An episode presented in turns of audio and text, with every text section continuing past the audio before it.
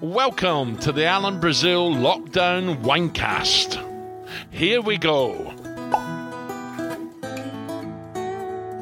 Hello, and how are you after the bank holiday weekend last week? How are you?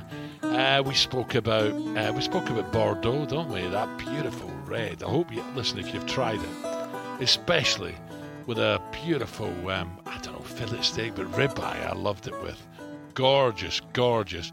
Then we're going to try. We're now going to go on to the white. Okay, we're going to try. And, and by the way, I've got to hold my hands up here.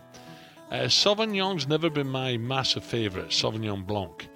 Um, one of the, the, the beautiful Sauvignons that comes to mind when you think of Cloudy Bay from New Zealand. I have to say, I thought it was overrated. People loved it, absolutely loved it. And by the way, it's not cheap, is it? For me, it smells right away gooseberry and nettly. I thought, okay, I'll try it. It must be good because people love it. Uh, it put me off a wee bit, to be honest, the price as well. So, anyway, I'm going to look at this one. Now, this is a nice little story, okay? And if you're if you're into your wines, you can go on the website as well and have a look. This is Chateau Bauduc, B A U D U C, Chateau well, I'm trying.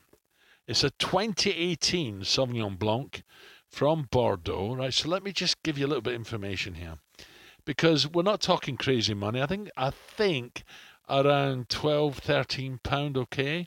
So Chateau Bauduc Sauvignon Blanc from Bordeaux, which is also Rick Stein and Gordon Ramsay's house white wine, which makes soup, well, it, it will suit most taste if you're not, you know, if you've not been turned off like me when you first tried Sauvignon, because I'm more of a dry wine.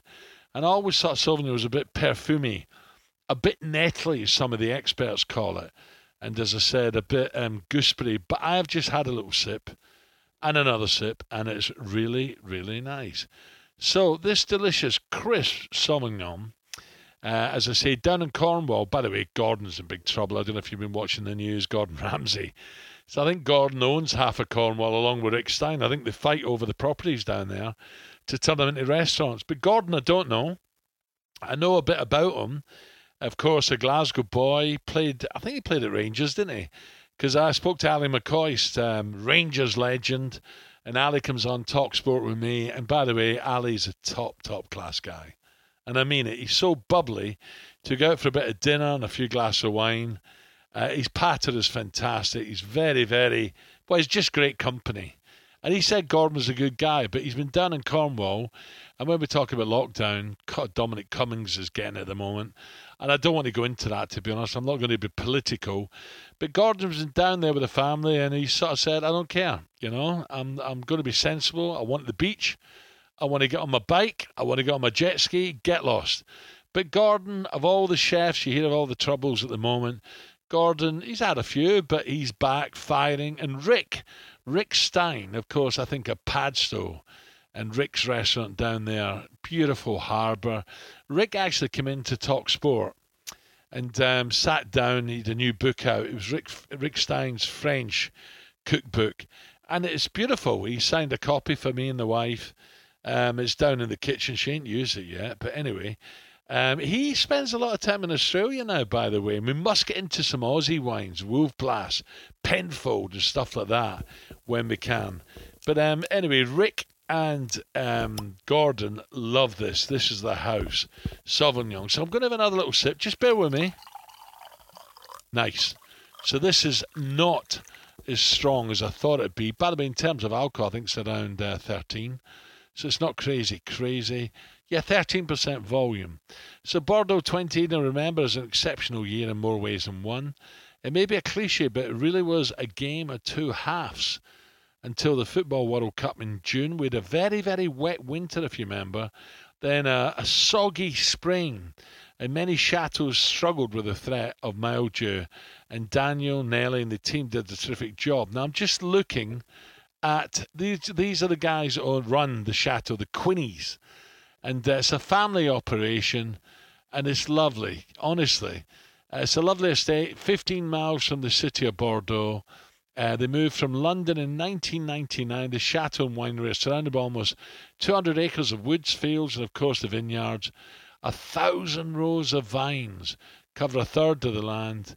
They grow Sauvignon Blanc and Semillon, but our dry wine and sparkling wines, along with Merlot, Cabernet Sauvignon, and Cabernet Franc for our deep reds and pale roses. And by the way, if you want to, and I'm going to do this, there's also a charming four bedroom farmhouse, its own pool and garden, which you let out by the week from April to October. It's a lovely place to relax and enjoy the wonderful region. So, what I'm saying to you, if you don't want to fly, you're worried about it, and you want to have the safety of your own car, you could pop into Champagne and then down to Bordeaux and have a look. So Chateau Bauduc, B A U D U C. So it's probably Bauduc. Uh, beautiful, and it's really, really nice. So tonight we're going to have a little bit. A local, one of our fishmongers, lovely guy. There's a little place called Mistley near Manningtree, and he they land the catch there, and he buys off uh, the, the the fishermen, the trawlermen. They probably fish off Lowestoft, Yarmouth, stuff like that, and then come back just to the Essex border, and he brings us some beautiful scallops, some gorgeous prawns, and the mussels as well. So I suggest you try a little bit of Sauvignon Blanc 2018 Chateau Bauduc with maybe some, I tell you what you do with your mussels as well. A little bit of cream, double cream, some onion. can spice it up if you like. But when their mussels open, get them out, spice up with a glass of Sauvignon. I'm just trying to keep you amused. I'm trying to keep you your head straight as we enter. How many weeks is this now in the lockdown? It looks as if just is it ten? Honestly, is it 10? But we can get by this. We can. It's beginning to ease. It is. And we could be allowed to get on a boat. If you want to fly, fly. I won't be flying for a few months. But if you want to get on a boat, a train through the tunnel, why not head down to France? Why not try a bit of champagne, a bit of Bordeaux? And then if you want to even go further, we have beautiful Provence, don't we? We've spoken about Chateau Deirdre. We've spoken about um, Whispering Angel. I'm going to find you another very, very soon. Okay, so it's a couple of Sauvignons.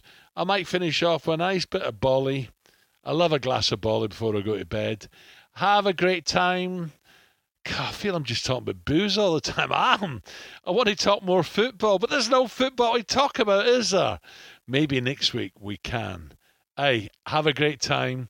I hope you enjoy it. I listen. I'll say again, Sauvignon, Rick Stein, Gordon Ramsay, they have it as a house. It's not crazy money, and it's not that real rich Sauvignon that tastes of sometimes smells and tastes of perfume and gooseberries.